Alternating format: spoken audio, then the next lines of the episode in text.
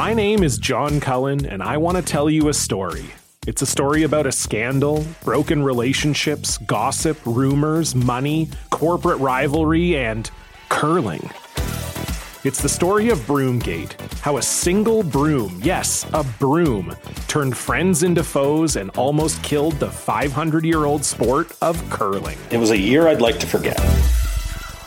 Broomgate, available now. You're listening to a Frequency Podcast Network production. When we examine the housing crisis, there are no shortage of factors to blame for it. But after years of discussing the topic with experts, I can tell you one thing almost every single one of them mentions every time short term rentals, like Airbnb. In large cities, thousands of apartments that should be long term rentals are instead churning through short term guests or when those guests aren't available, sitting empty. Those properties exist as investments, not as homes. And that's not me making a political statement, that is how the company itself positions it. Make money off your real estate. Lately, however, as the crisis worsens, some cities have been waking up and regulating these short term rentals. Now, that's great, but as you may have heard on this show, regulations don't really mean much if they are full of loopholes or if they just aren't enforced. And that brings us to the NDP government in British Columbia, who are taking these regulations well beyond what other North American cities have done. It is called the Short Term Rental Accommodation Act. And despite only being introduced a couple of weeks ago, it is already having a major impact on real estate in the province something that other attempts at this sort of legislation have largely failed to do. So, what does the new act actually do? How is it different from those past attempts? Does it go too far or not far enough? And how will we know if it actually works?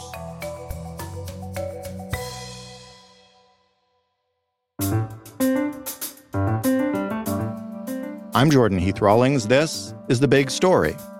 Ryan Hook is an award nominated journalist with bylines in Vice World News, The Globe and Mail, Capital Daily, and, for this piece, Ricochet. Hey, Ryan. Hi, how's it going? It is going well. I'm excited to discuss this. We've covered Airbnb and short term rentals on this program, and we've covered attempts to regulate them that uh, maybe haven't worked so well. And is this one different? Yeah, I think this one is different in a lot of ways. You know, across Canada, I think a lot of municipalities and cities have tackled it in their own way. Whereas with this one, now we have an entire province kind of, you know, implementing the sweeping plan to tackle it writ large, just uh, across the province. Maybe just to set a baseline, what do we know by now about what short term rentals and Airbnbs can do to housing in big cities like uh, Vancouver and Victoria? Yeah, I mean, simply put, it just takes supply off the market and it kind of incentivizes investors to invest, you know, in the much more profitable short-term rental market. Uh, I was just talking to someone this past weekend who is selling a former Airbnb condo and they were making upwards to eight grand to nine grand a year. Hmm. Uh, whereas if they put it on the long term market, they were making, you know, probably a third of that, two to three grand. As we've realized the impact, um, and as the housing crisis, I guess, has deepened, um, what have other levels of government tried to do uh, with short term accommodations? And can you give me an example or two before we get to why BC is different? Yeah, of course. So, you know, a lot of municipalities have been implementing their own Airbnb rules. Victoria had its own since 2018. You had to register as a business, even small places and resort communities like Tofino. You had to register as a business in order to have a short term rental. And, you know, New York was doing something similar as well that they implemented. So you had to get a license. And in my research for this story, I actually found out that in San Diego, they had a bit of a different system. Short term rentals there were getting out of hand. So they actually held a lottery where only a certain percentage of homes in San Diego could actually have short term rentals. I think it was 3% huh. and a bit higher in resort communities. So there's been a few different ways that places are implementing their rules. But like Lindsay Tedds, who who I quoted in my in my article, who had a big paper and report on short-term rentals, you know, the innovation of these tech companies is often far outpacing legislation. And then when it comes out, you know, you get this big shock from Airbnb companies and and the people that have been utilizing them. And that's why we're talking today because of uh, this new legislation that like I said at the beginning, I think goes a little bit further uh, than other places. It's like kind of a sledgehammer. Can you explain uh, the Short Term Rental Accommodation Act? Yeah, there's a lot of aspects to it, but uh, I think the most important are, you know, the province is bringing in a principal residence requirement. So people can only rent out their home in which they live in for the majority of the year. And if they have a secondary suite within their principal residence, they can also do that. So they are allowing, if you live in your home and say you go on vacation for two weeks and you want to put your house on Airbnb, you can do that. Right. Also, if you have a basement suite or you have a carriage house, you can rent that out on Airbnb. So much like some critics will say, you know, Airbnb isn't going anywhere. It's just happening in a in a different way. You know, it applies to places with more than 10,000 residents. So anywhere with 10,000 residents or more, will be opted into this legislation. But there are some exemptions like resort municipalities like Whistler, Tofino, Osoyoos, and cities with a vacancy rate of more than 3%, hmm. which is considered healthy. You know, they can apply for an exemption from this requirement as well. Some other aspects by the summer of 2024, you know, short term rental platforms will actually have to share their data with the province. Huh. So, share information about the hosts, which a lot of housing advocates have really taken a liking to. And any any contravention of this now, uh, it, it was a thousand dollars per day. Now it's three thousand dollars. So if you're operating an illegal short term rental and they catch you, it's three thousand dollars a day, which is is quite the jump. Obviously, the principal residence thing is the big takeaway here that will affect the market. Do we have any idea, sort of, what percentage of short term rentals fall under that? You know, somebody renting out a room in their house or while they go on vacation or their basement suite versus uh, people who have purchased apartments and homes as investments and are using them principally as a form of income? Yeah, it's a it's a really good question and hard to know exactly because so many illegal short-term rent- rentals were operating. For example, in, in, Victoria, you know, we had to have those licenses, so we had to have a good idea of of what was going on, but we had this legal non-conforming rule, this grandfathering in of entire buildings where they could operate short-term rentals just haphazardly and they could they could do it. So it was tough to determine in Victoria particularly what the percentage was until now that we're seeing them them hit the market a little bit more. The biggest part of this was in Victoria particularly was was getting rid of the legal non-conforming, the grandfathering and rule in buildings like the Janion building and a few others scattered across downtown Victoria. It was entire buildings that didn't have to operate in the same way that other buildings were because it was zoned differently and now the the province is clamping down on it and we're really starting to see how many homes are coming just in the past week i think i've i've seen uh, 60 listings in these airbnb ghost hotels when you say listings these properties are now uh, being sold this is a fairly um, when we talk about legislation getting action, this is a fairly immediate repercussion. I mean, this this bill was only announced a couple of weeks ago, right? What is actually happening in the market right now? Yeah, from what I, I have seen so far is you know listings are going up. Investors are not taking to this legislation very kindly. There, in fact, might even be a a legal challenge to this. Uh, a lawyer I talked to for the article, John Alexander, said he would not be surprised if there's a legal challenge to the legal nonconforming aspect of this bill in particular they feel entitled to these short-term rentals. And a lot of these places you know because airbnb has been a, a, thing for so long many places have been set up particularly for airbnb. That's why you get these ghost hotels.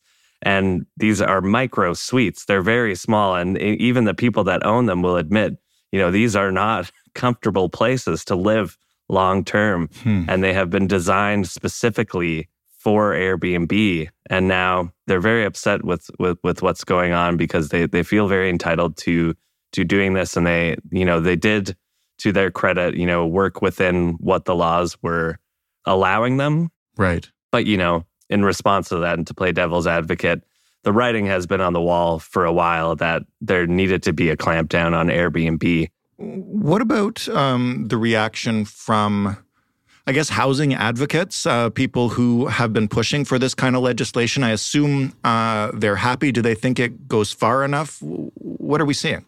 Yeah, yeah, that's in- interesting because you know housing advocates are are are quite hardened by by any housing policy these days. Yeah, I guess so. So they're happy. At least the few that I have talked to are are surprised by the legislation. You know, usually, you know, we're in a in an era where governments are typically favoring housing investment over renters' rights. You know, just in September, the BC government had approved landlords being able to raise their rent by 3.4% by January. You know, we're already in a in a space where people are struggling to to make their rent and they're living paycheck to paycheck. And then you add inflation and and grocery costs into that and and it's getting out of hand. You know, Yeah. 3.4% is detrimental. So Del Wilder, she is a, a UVic student who is studying law and she owns a bunch of, of Facebook groups or started a bunch of Facebook groups that are dedicated to fair housing practices. You know, they share homes that are being rented out at a, at a really affordable cost. It's a really great service that uh, they're doing.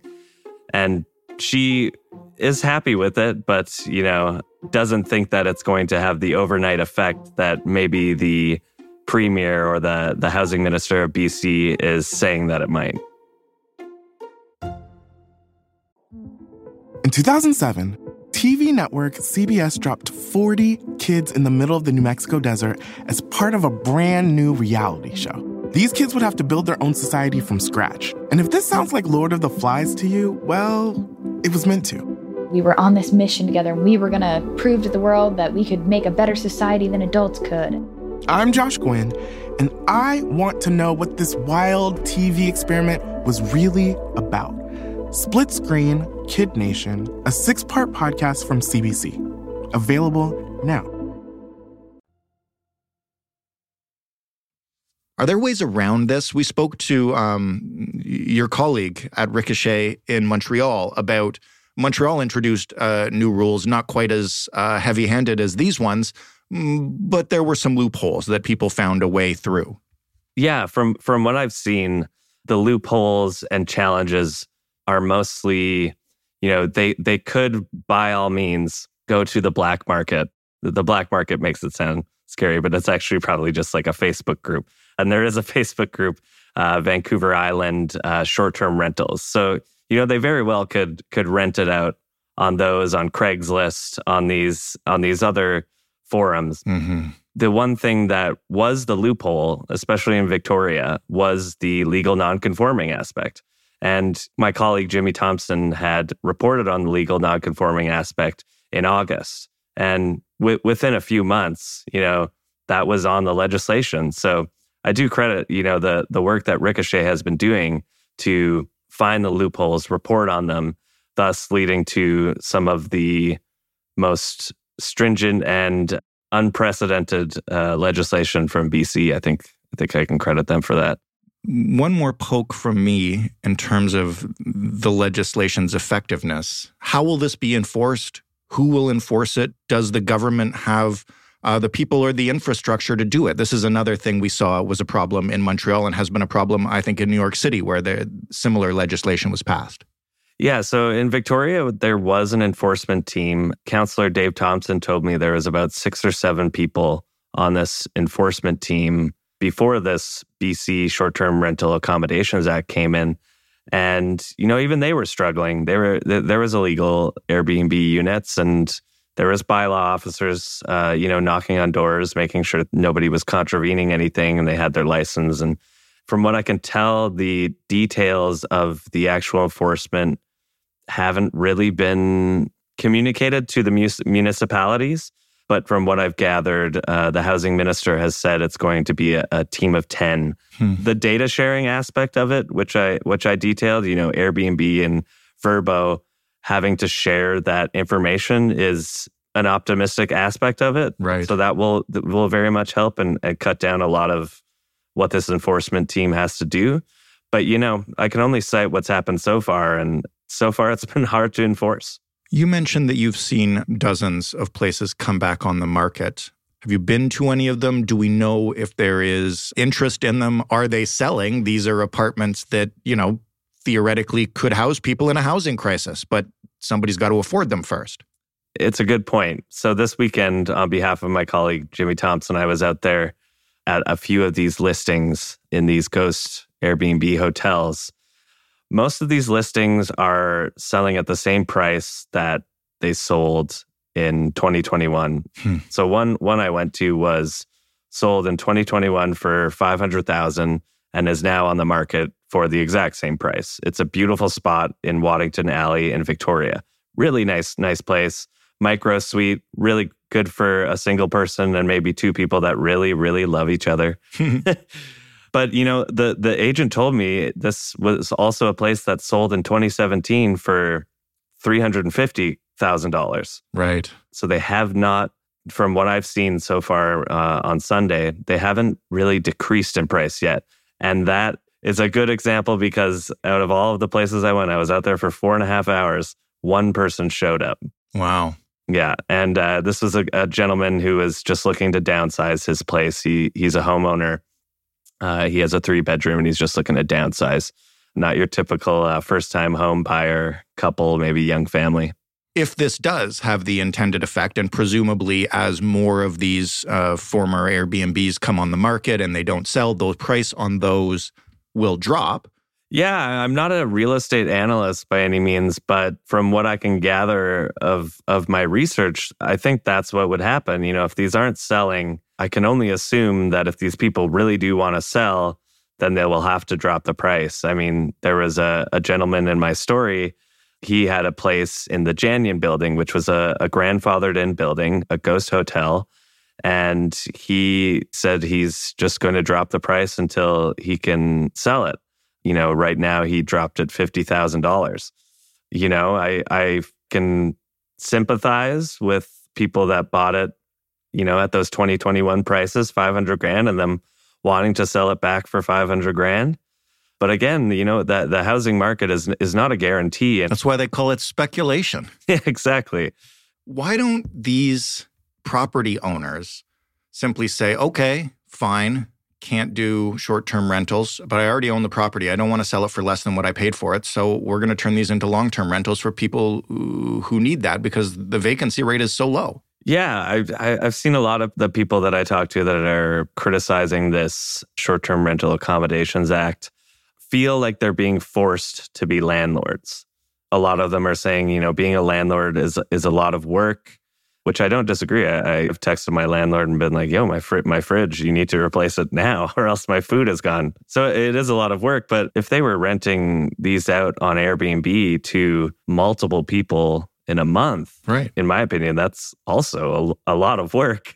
they they still have to replace the fridge if if it breaks. They still have to keep the house clean and they have to communicate with the renter on Airbnb or Vrbo. Uh, I'm not sure why they're saying it's more work because Airbnb seems like a lot of work as well. This comes into effect, I believe, uh, in the new year, right? What uh, what will you be looking for once it is in effect? What would you want to see happening for you to be able to say either this is or isn't working? By May, I'm looking to see how many homes are, are going to be on the market and at what price. You know, right now, just after this weekend, it seems they're just being sold at the same price. So it'd be interesting to see what ripples this is actually going to create. Everyone I talked to agreed that it's not going to have that overnight impact that the government, you know, hopes it will. But you can only build housing so fast. You know, we're in this we're in this crisis now. What is the simplest way to put some houses on the market and hopefully get them to a cost where first time home buyers can can buy them? And in my opinion, this was just one way to do that. This was a, a simple way to do it with a supply that was already there, one that was being used for tourists, not for people that live here. You know, we have students at the University of Victoria living in their vans mm-hmm. because they can't find a place. And some of these people are are people that have some money to spend on renting. You know, their parents have saved for them to go to school in Victoria and instead they had to buy a van. So this was just one simple way and maybe I'm giving the the BC government too much credit considering their track record, but I think this was a, a simple way for them to put immediate houses on the market and so I, I will be looking for whether this actually has that impact. Ryan, thank you for walking us through it. It'll be interesting to see, and uh, and if it does work, um, surely it might be a model for the rest of Canada. Truly, you know, the federal government has already looked and said they're looking at something similar that same week it was uh, it was announced. All right, well, we'll see. Thanks again for joining us. Yeah, thank you so much. Ryan Hook, writing in Ricochet. That was the big story. For more, you can head to thebigstorypodcast.ca where you will find hundreds of episodes, including some where I don't have a cold and don't sound like crap, but thank you for sticking through it with us.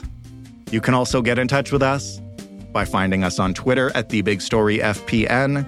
You can email us, hello at thebigstorypodcast.ca, and you can call us and leave a message 416 935 5935.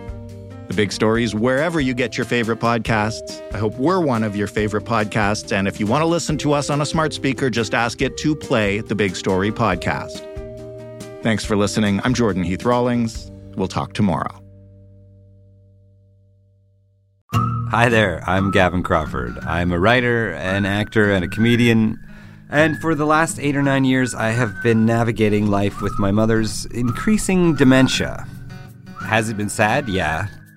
Has it been funny? Also, yeah. That's what my brand new podcast series, Let's Not Be Kidding, is about. It's the true story of my life as a comedian, my mom, and dementia. Let's Not Be Kidding, with me, Gavin Crawford. A new seven part series from CBC Podcasts, available now.